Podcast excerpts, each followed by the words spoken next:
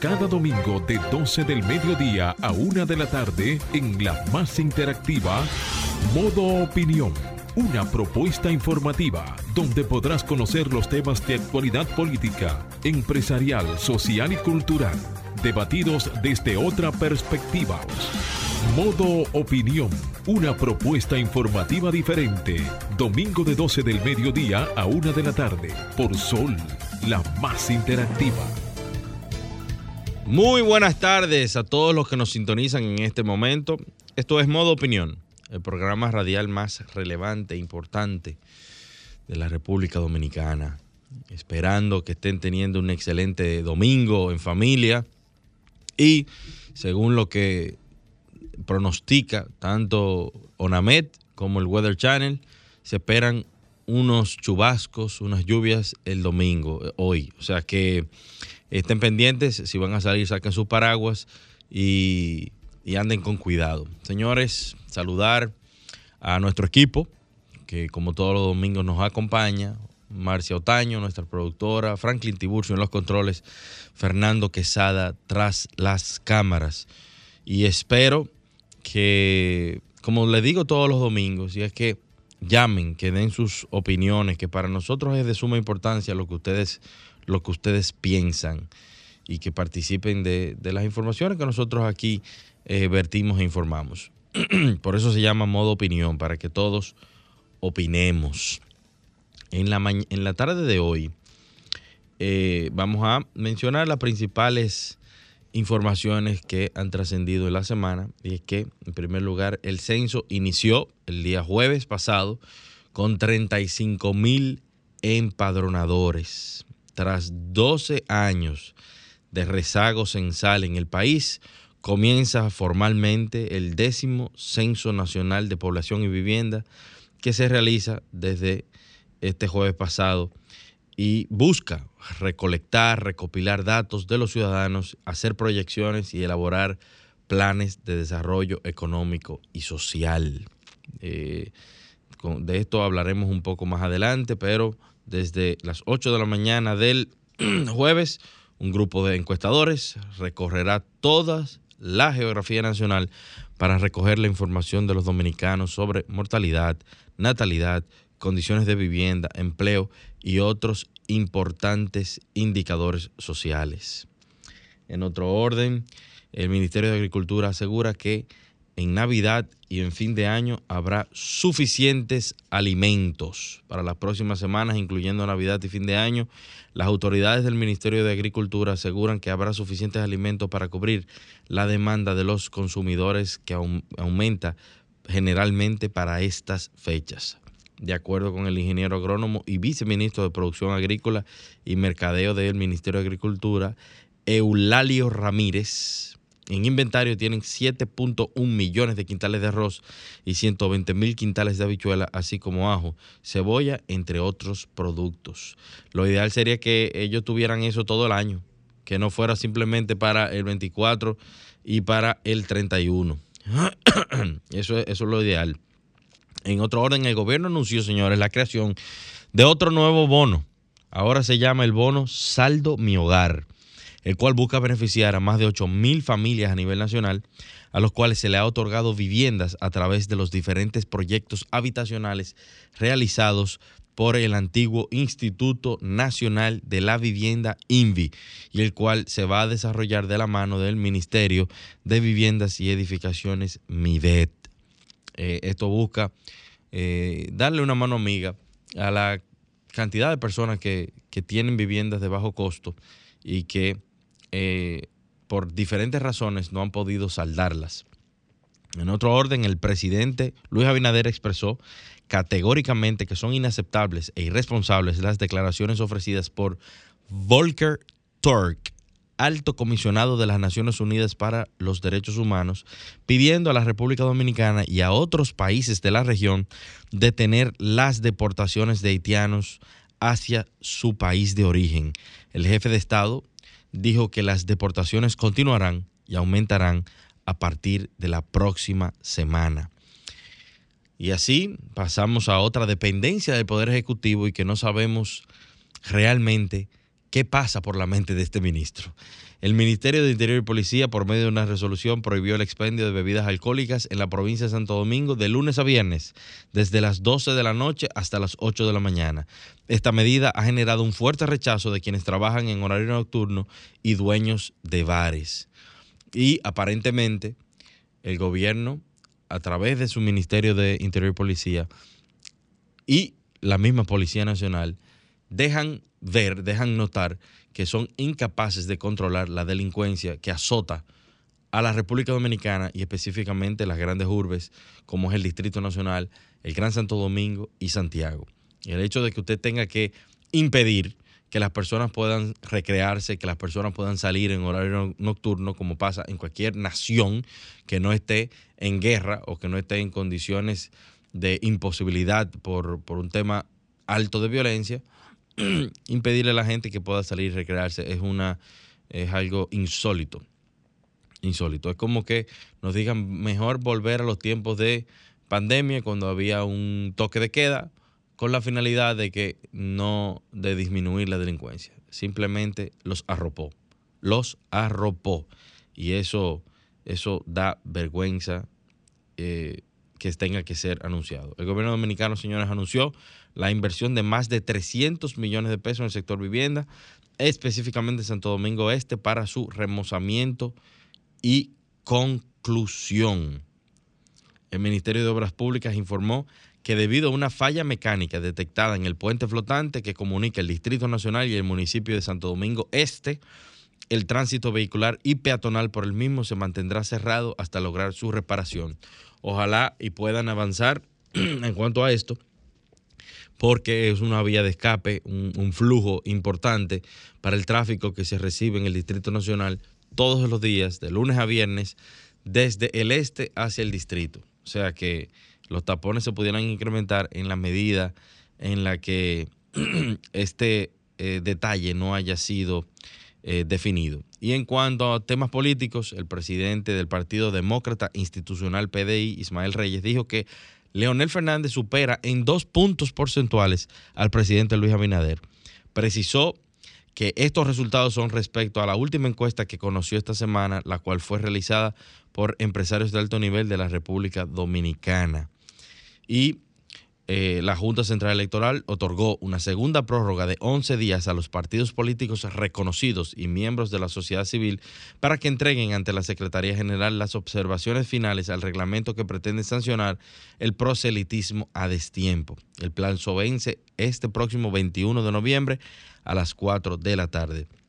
Y para finalizar, eh, se reunió el Partido de la Liberación Dominicana para sustituir a el eh, renunciante, ex senador y miembro del comité político del PLD, Julio César Valentín, por anunciar su salida en una carta que fue ya eh, conocida por, públicamente por los diferentes medios de comunicación. La persona que le sustituye en el comité político eh, en virtud de la reunión que sostuvo el PLD ayer es la señora Iris Guava, ex directora del Plan Social de la Presidencia. Y estas fueron las noticias más relevantes de la semana. Adelante, Franklin. Ahora nos ponemos en modo opinión. 12.15 de la tarde, seguimos aquí en modo opinión. Señores, en esta semana todos pudimos ver o escuchar la posición o la petición que realizó el señor Volker Turk, quien es el comisionado de las Naciones Unidas para los Derechos Humanos, eh, encargado específicamente de, de la ACNUR, que es la Agencia de las Naciones Unidas para los Refugiados, que le pedía al gobierno dominicano que por la situación que se está dando en Haití, que por favor eh, detuviera las deportaciones eh, yo, uno se sorprende con la desfachatez y, y este tipo de declaraciones, porque estas personas son bien capacitadas, bien informadas, bien inteligentes, y ellos saben a quién le piden eso. Yo nunca he oído que la ACNUR se haya pronunciado en los Estados Unidos. y que le diga al presidente Joe Biden que no deporten más ciudadanos mexicanos, ciudadanos haitianos, que hace un tiempo pudimos ver cómo el Departamento de Migración de los Estados Unidos golpeó, montado a caballo, como una película de, Tarantino, eh, golpeando haitianos y expulsándolos de los Estados Unidos. Entonces, la situación de Haití es eh, lamentable, es una, una situación de crisis, pero la República Dominicana, y ya se ha dicho en foros, lo ha dicho el presidente de la República, se ha dicho a través de la sociedad civil, no puede resolver la situación haitiana. Y la realidad es esa, pura y simple. Nosotros no podemos resolver el problema haitiano en República Dominicana, sino que tiene que ser la comunidad internacional. La comunidad internacional que en reiteradas ocasiones se le ha dicho que pongan ojo en Haití y que no han hecho nada, que, que envíen varios tanques para apoyar a la policía. Eso no es significativo. Haití debe ser intervenida. Haití debe ser eh, ocupada por la comunidad internacional para poner orden y tratar, tratar, porque ya no se sabe si uno puede, o sea, si en Haití se puede real y efectivamente crear un gobierno democrático, porque el caos que impera actualmente eh, pudiera impedirlo. Pero de ahí a pedir a que la República Dominicana no que haga caso omiso a las deportaciones que, que se tienen que hacer como lo puede hacer cualquier país que es soberano, es creo que una falta de respeto y una intromisión. Real y efectivamente también reconozco que el presidente Luis Abinader ha sido el único que ha tenido los pantalones para por lo menos decirlo públicamente de enfrentar a estas personas. Y eso debe dar, eso debe poner eh, a todos los políticos, a los que quieren aspirar y a los pasados, en su barba en remojo. Hay que hablarles duro, hay que hablarles con contundencia a estas personas que representan intereses de la comunidad internacional y que real y efectivamente no le importa el desarrollo de República Dominicana, porque solicitar que no se deporten haitianos, que primero nosotros no sabemos ya la cantidad de haitianos que hay, no tenemos contabilizada la cantidad de ciudadanos haitianos que hay en República Dominicana. Y lo peor de todo es que no son ciudadanos que vienen con un pasaporte y que, que vienen por un, a través de un proceso migratorio regular, sino que son indocumentados. O sea, nosotros no sabemos quién es un determinado ciudadano eh, haitiano que anda caminando en las calles dominicanas, que como vimos, eh, un asesinato cruel en una, en una finca en el que se asesinó a un tío del ex general Soto Jiménez y que nada más se sabía solamente se sabía que era, se, le decía Blanque. Y Blanque es un agente, un nombre, eso es, eso es algo. Eso es una manera de identificar a alguien. Entonces, no, es una falta de respeto de parte de ese señor de pedir, de pedir eso. Y sabe él bien que en materia diplomática es una, es una falta de respeto grave. La República Dominicana no va a resolver el problema haitiano. La República Dominicana puede como lo ha hecho históricamente, seguir colaborando para que en el vecino país haya paz, haya armonía, haya democracia, haya desarrollo, pero ellos en su lado y nosotros en el nuestro. Hay un comercio binacional importante que también es reconocido hay importantes empresas dominicanas como, como lo es que están trabajando y que generan empleo tanto en, la parte haitiana como en la parte dominicana. Y eso tiene que seguir fomentándose. No es un tema de odio, es un tema de respeto a la soberanía y a las leyes dominicanas. Simple. ¿Qué usted no entiende de eso, señor Turk? Tiene que entender que República Dominicana tiene que ejecutar sus procesos migratorios, así como nos lo aplican a nosotros en Puerto Rico, nos lo aplican en los Estados Unidos cuando eh, los ciudadanos dominicanos son eh, encontrados en ilegalidad y son deportados. Así pasa en todos los lados. Pídale eso a los Estados Unidos usted y usted verá las respuestas que le van a dar. Es posible que no retenga el cargo. ¿Es cuánto? Adelante, Franklin.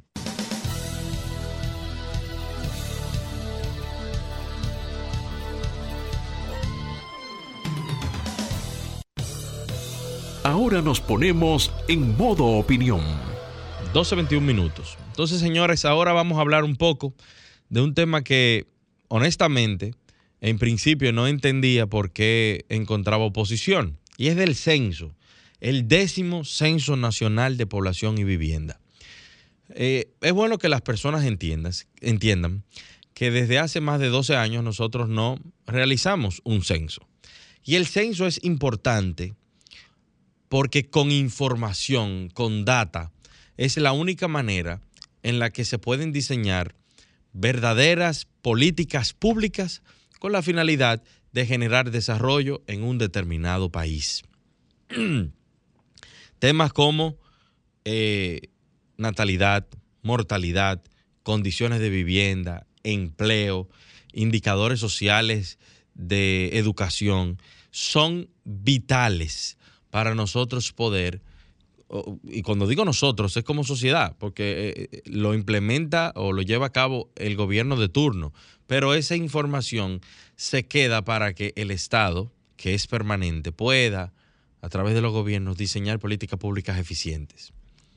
Sí, he escuchado y he preguntado, porque en principio no entendía por qué ataques se, generaban de esta manera. y hay dos argumentos que es importante resaltarlos. Escuché eh, la posición de la Fuerza del Pueblo con relación a, la postergación del censo y es por la condición, o, uno de los argumentos principales era, eh, o es la situación de delincuencia e inseguridad que vive la República Dominicana y que el gobierno no ha dado al traste con ello. Y ese es un argumento válido. Las personas se sienten eh, asustadas en esta situación actual y quizás no quieran permitir que una persona se acerque a su casa, uno abrirle su puerta, porque no se sabe. Ya los delincuentes están que se eviten de policía, no se van a vestir de censadores. y es una realidad. Ahora, el censo se debió haber llevado a cabo en el 2020 y por la pandemia del COVID-19 no se pudo realizar. Y real y efectivamente se necesita información. Se necesita información, señores, para poder diseñar política pública. Y bueno, si desmontamos, y dejamos a un lado y corremos el riesgo de, de la inseguridad, del tema de la inseguridad, ok, vamos adelante. Y se, y se realiza con mucha precaución, tengo entendido que los censadores, las personas que están participando en el censo, están uniformadas, tienen sus respectivas identificaciones, un código QR para poder, eh, si uno quiere, eh, subir a la plataforma, identificar y saber que están, que son compatibles, que la persona que te está censando al mismo tiempo es la persona correcta, es la persona que está en el sistema. Pero también están las voces de los que se oponen al censo con relación a las personas que van a administrar esta información.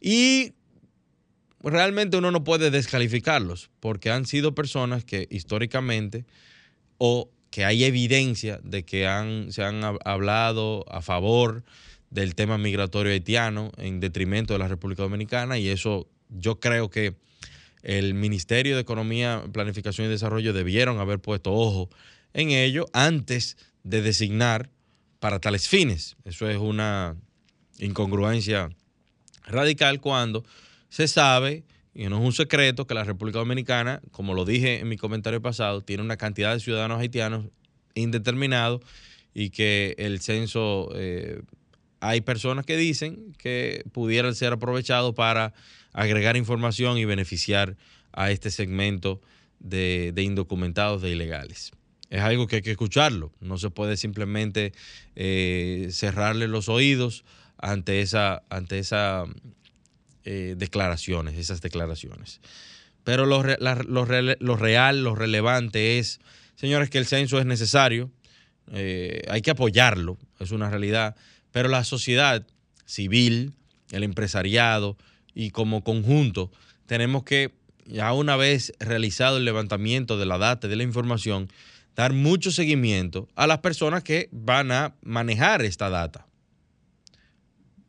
Eso es lo que, eso es lo que nos queda.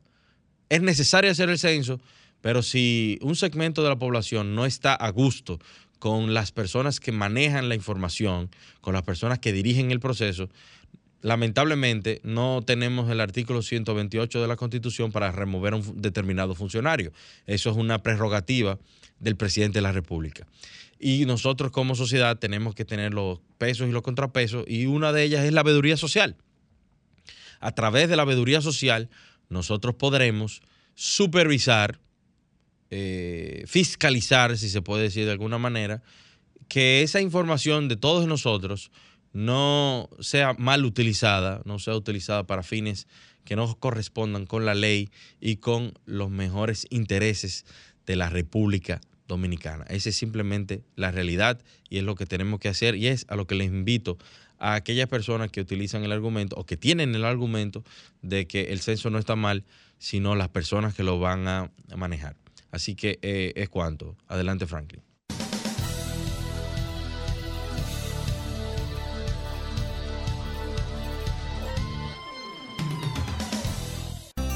Ahora continuamos con Modo Opinión, donde nace la información. Muy buenas tardes, 12.32.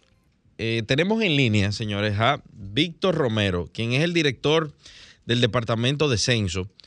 Eh, muy buenas tardes, Víctor. Saludos, muy buenas tardes, Samuel. Saludos a todos los radios oyentes de Modo Opinión. Gracias, gracias por recibir la llamada esta tarde. Eh, Víctor, Háblanos de cómo va el proceso. Sabemos que a partir de el jueves pasado, 35 mil eh, censadores salieron a la calle a trabajar eh, en el censo y hemos, hemos escuchado que ha habido algunos problemas en el Distrito Nacional con relación a las tabletas, pero también hemos escuchado que también ha fluido en algunas otras partes. Nos gustaría oír tu, tu perspectiva con relación a esto. Bueno, primero agradecer la, oportunidad que nos dan para orientar a la población y, informarle la situación del proceso. De, efectivamente, hemos tenido eh, dificultad en, cargar algunos listados, empadronadores y, supervisores en, el distrito, algunos problemas con algunas de las tabletas. No es una situación generalizada. Es importante reconocer en el distrito muchas personas se están empadronando, o sea, eh, sí hay una una, una, una serie de, empadronadores y, hasta de polígonos en algunos casos que no han podido acceder al, al servidor para entonces poder empadronar. Pero en, en la inmensa mayoría de las provincias del país, el 100% de los empadronadores tienen acceso al servidor y ya están empadronando.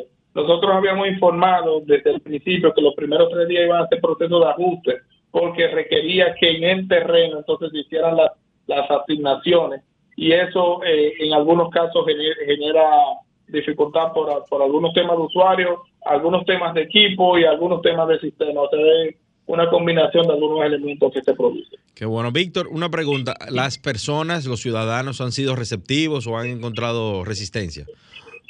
Ha, habido apertura, ha habido apertura eh, eh, y esa receptividad se nota, inclusive en la proactividad de algunos residenciales, torres, que han identificado espacios para que los, los puedan trabajar desde ahí y ellos no verse eh, con la necesidad de que suban o accedan a áreas privadas de la, de la edificación y es, una muestra más de y lo incorporamos como parte del protocolo de, de lugares de acceso restringido eh, porque lo que en nuestro interés es, recolectar la información de las personas de, de la vivienda y con ese mecanismo nos funciona. Bien, eh, Víctor, ¿qué contiene este formulario de censo? Bueno, hace más de 12 años que no se hacía un censo.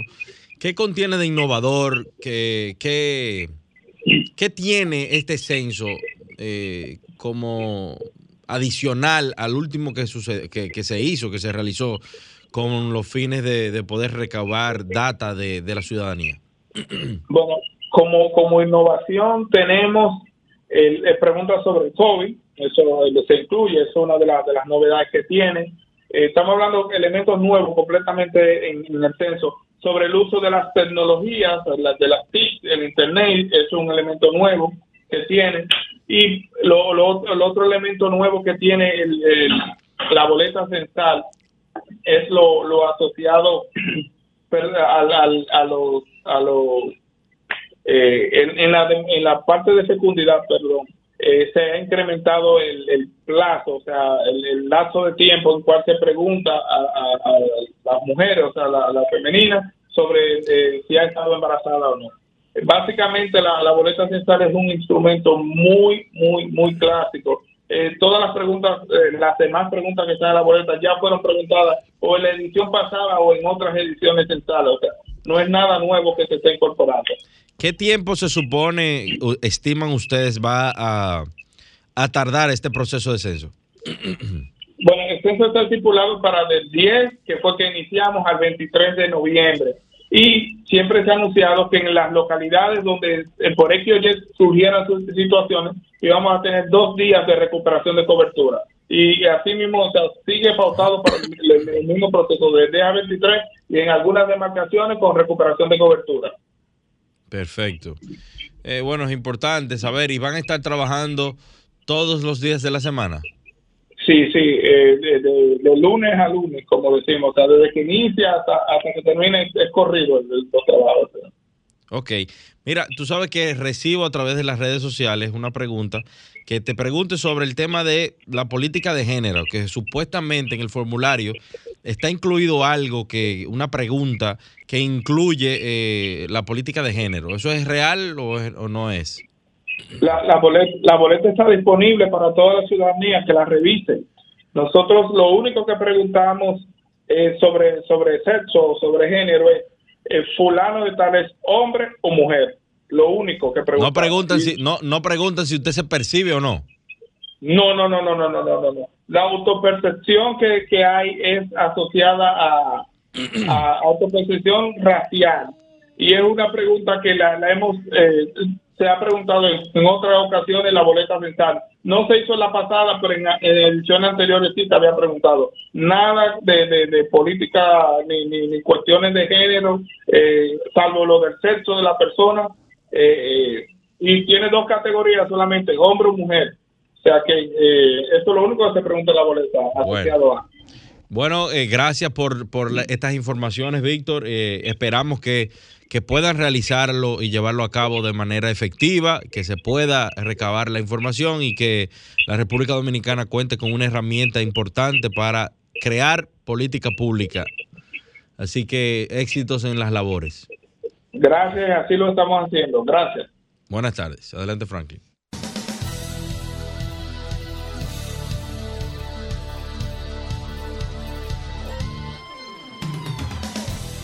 Ahora continuamos con Modo Opinión, donde nace la información. 12.43 de la tarde, señores. Lamentable noticia. Al menos seis personas fallecidas y 53 heridos en un ataque terrorista en Estambul, Turquía. Un atentado terrorista con bomba causó este domingo al menos seis muertos y 53 heridos en las céntricas calles Istiklal en Estambul, confirmó el presidente de Turquía, Recep Erdogan. Dice que hay personas que han muerto en un atentado de bomba a las 13 y 20, que es a las 1 y 20, en Istiklal, y que ofrece sus condolencias a los muertos y sus deseos de recuperación a los heridos. El presidente también aseguró que se castigará a los agresores. Eh, ya ustedes saben, señores, un atentado terrorista que ha dejado al menos seis personas muertas y 53 personas heridas en Istambul, Turquía. Pero ahora vamos a lo local y como estamos hablando del tema del censo, queremos escuchar eh, la opinión de ustedes, de ustedes los ciudadanos. ¿Han sido censados y cuál ha sido su experiencia? Vamos a poner los teléfonos, Franklin, por favor. Comunícate 809-540-1065. 1-833-610-1065 desde los Estados Unidos. Sol 106.5, la más interactiva. Vamos a ver. Creo que tenemos una llamada aquí. Muy buenas tardes. No. Buenas tardes. ¿Quién nos habla y de dónde? Sí, buenas tardes, de Agustina Josefina. Adelante, doña Josefina. ¿La censaron? No, ¿Qué cree usted? han venido por aquí. ¿Perdón? No han venido todavía. No han ido por allá. ¿Y qué usted cree del censo? ¿Usted está dispuesta a ser censada? ¿Sus familiares? Claro que sí, pero se, Eso es parte de la patria. Ah, muchas gracias, doña Josefina, desde la Agustina. Eh, vamos a ver si hay otras llamadas eh, pendientes. Queremos saber qué opina usted del censo. Ya pasaron por su casa, ya fue censado. hay que ofrecerle las informaciones a los censadores, señores, para poder tener información relevante, información efectiva eh, sobre este proceso del censo. Y en lo que llegan llamadas con relación al censo, quiero felicitar al Banco Popular Dominicano por alcanzar o sobrepasar a más de un millón de árboles sembrados. El día de ayer fuimos invitados por el Banco Popular y el Plan Sierra a San José de las Matas, a Sajoma, señores, donde nosotros pudimos, particularmente, eh, sembré 22 matas de pino en la loma y se sobrepasaron el millón de, árboles sembrados. Un, trabajo que viene siendo arduo, arduo el popular con su, con su voluntariado y sus empleados y también invitando a la sociedad civil organizada, a diferentes personalidades de la comunicación y de los medios a que se sumen a esta importante labor de reforestación. Y creo que esto tiene que ser llevado a diferentes eh, regiones. Muy buenas tardes. ¿Quién nos habla y de dónde? Buenas tardes. Astacio, Palacio de Ingombre. Adelante, don Astacio. ¿Qué opina usted del censo? ¿Ya fue censado? Sí, ya pasaron por aquí, me censaron y yo creo que es una contribución al desenvolvimiento del país para que pueda saber estabilizarse, pueda cotejarse todo lo que hay en nuestro país y las cosas pueden ser organizadas. ¿ve? El censo es importante y hay que sentarse. Gracias. Muchas gracias por su participación y es así, es un aporte que se hace al país y haciéndolo al país nos lo hacemos también a nosotros mismos. Eh, así que eh, continúen, quisiéramos escuchar sus opiniones con relación a este tema del censo. También los teléfonos están abiertos para todas las personas que también están opuestos al censo y queremos escuchar argumentos de por qué se oponen en este momento a la herramienta del censo. bueno, decía, en lo que entran más llamadas, decía que el Plan Sierra y el Banco Popular están haciendo una importante labor y creo que esto se tiene que eh, replicar en toda la, todo el territorio nacional. Todo el mundo debería reforestar. Todos los colegios, todas las escuelas, todas las entidades públicas y privadas deberíamos tener un protocolo de siembra, de reforestación. Eso es importante para el país, muy importante.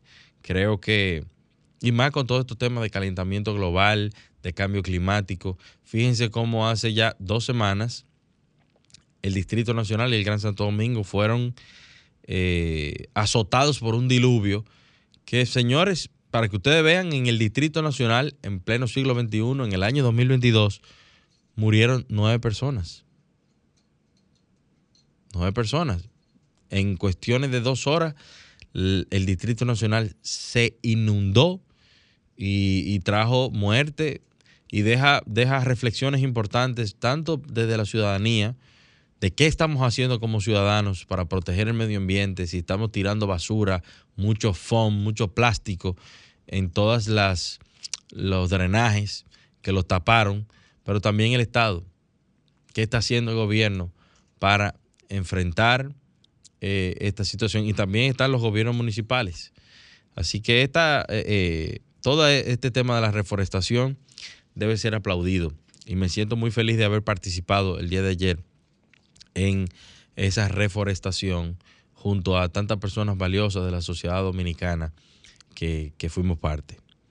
Eh, también, eh, señores, eh, bueno, ahí escuchamos las declaraciones de Víctor Romero, el director del censo. la sociedad dominicana en sentido general y las personas que han llamado han explicado que ha sido un proceso ágil, fácil, que en muchas torres, se habla aquí en el Distrito Nacional que en las torres incluso se ha habilitado espacios para que el censador no tenga que estar subiendo piso por piso, departamento por departamento, sino que las personas puedan de manera fluida acercarse en un área determinada de las edificaciones a ser censados y aportar sus informaciones. Eh, el censo, el censo, señores, con el censo nosotros vamos a poder saber realmente cuántos somos, qué necesitamos, qué, cuántos recursos vamos a necesitar. La misma eh, ley de Estrategia Nacional de Desarrollo, que es la 1-12, establece un, sinnúmero de parámetros importantes. Va a poder ser reforzada con eh, datos que establece el censo nacional. Así que, eh, bueno, Franklin, vamos a ir a, a, una pausa y continuamos.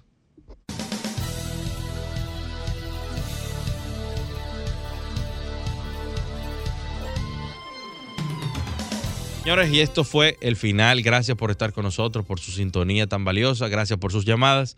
Que sigan teniendo un excelente fin de semana. Que Dios los bendiga. Nos escuchamos y nos vemos el próximo domingo a la misma hora. Buenas tardes. Sol 106.5, la más interactiva. Una emisora RCC Miria.